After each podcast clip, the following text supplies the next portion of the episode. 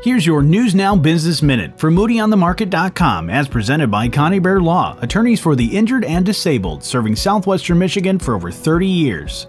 Advanced Architectural Products, an innovative designer and manufacturer of high quality continuous insulation systems and thermal bridging solutions, is investing $1.1 million to expand their current facilities in the city of Allegan. Lakeshore Advantage, the economic development organization that assists employers with growth opportunities in Ottawa and Allegan counties, connected the company with local resources to support this project. This project will enable them to expand their production and operations department and is expecting to lead to the creation of 20 jobs over the next three years.